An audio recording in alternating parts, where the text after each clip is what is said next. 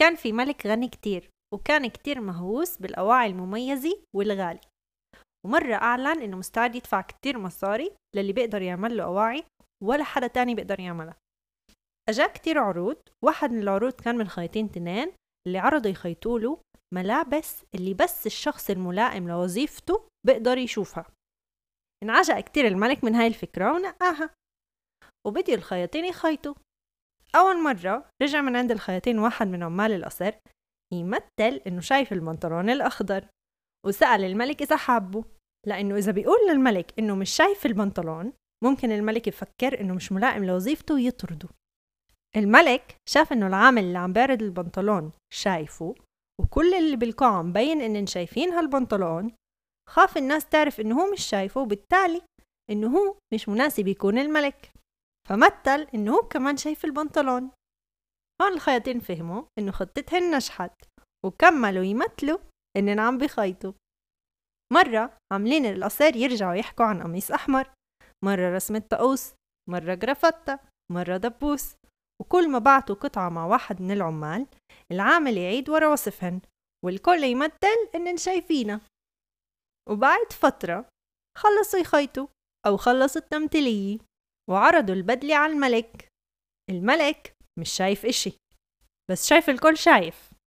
ارتعب الملك لأنه إسا صار متأكد إنه هو الوحيد اللي مش ملائم لوظيفته. فبيمثل الملك إنه شايف البدلة بيعمل حاله عم بيلبسها عشان يطلع على المسيرة الملكية ويعرض بدلته الجديدة المميزة. بيطلع الملك على المسيرة عاري قدام كل الشعب الناس عم تطلع ببعضها مستغربة. إيش ماله الملك؟ بس ولا حدا بحكي الكل خايف وعم بيطلع بغيره باستغراب عالسكت. مرحبا أنا رنا واليوم رح نحكي عن الفيل اللي بالغرفة.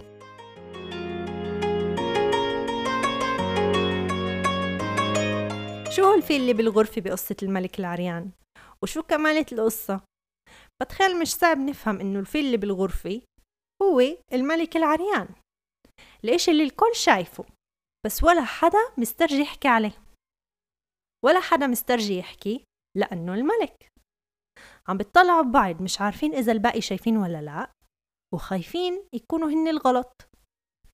في كتير مواقف بحياتنا اللي في مواضيع كل اللي بالغرفة شايفينها بس ولا حدا مسترجي يحكي. يمكن يكون واحد من شلة صحاب عم بتصرف بطريقة مش حلوة ولا حدا بالشلة قادر يواجهه. ممكن يكون مدير الشغل عم بتصرف بطريقة مش ملائمة ولا حدا مسترجي يحكي وغيره وغيره. هيك أشياء لما بتنحكاش بتكون بتقل الفيل قاعدة على قلبك وبتأثر عليك كل الوقت. الوضع مش رح يتحسن.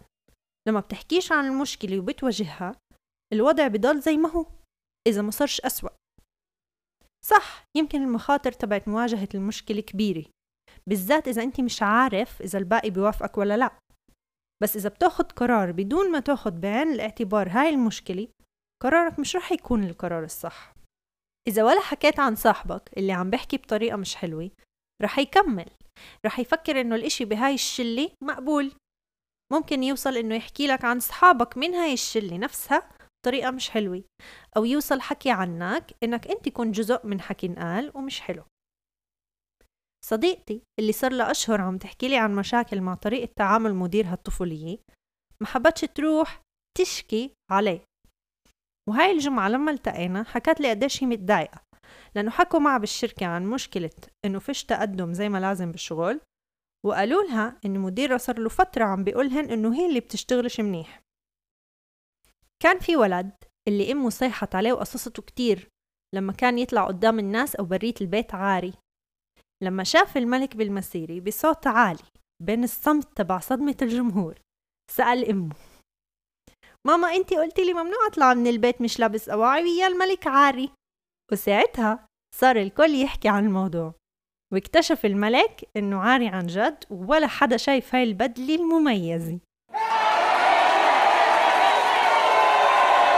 لو عمال القصر حكوا عن الملابس اللي مش شايفينها بين بعض كان اكتشفوا إنه ولا حدا شايف إشي ووصلوا الإشي للملك.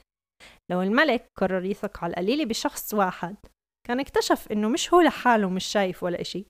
وبالحالتين ما كانش رح يطلع على مسيرة ملكية عاري.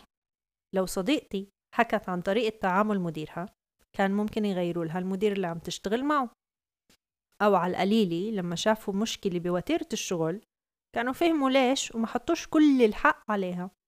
من ناحية تانية لو ترانا بيرك ما كتبتش بتويتر عن الموقف اللي صار معها كرد على تغريدة تاني مع هاشتاج ال Me Too ما كانتش بلشت وحدة من أوسع الحركات النسائية بالعالم. لو ما حكتش عن الفيل اللي بالغرفة وهو التحرش اللي بتمرقه النساء تقريبا يوميا ما كانش بيكون اليوم موضوع واضح وإله قوانين تحمي النساء. ما كانتش عملت هذا التغيير الفكري اللي اليوم برفض وبقبلش التحرش على القليلة ببيئة العمل.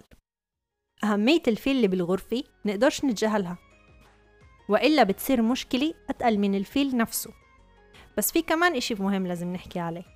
مين بيقود الفيل؟ أنا رنا وبشوفكم الحلقة الجاي بحلقة مين بيقود الفيل من سلسلة اتخاذ قرارات ببودكاست محكي.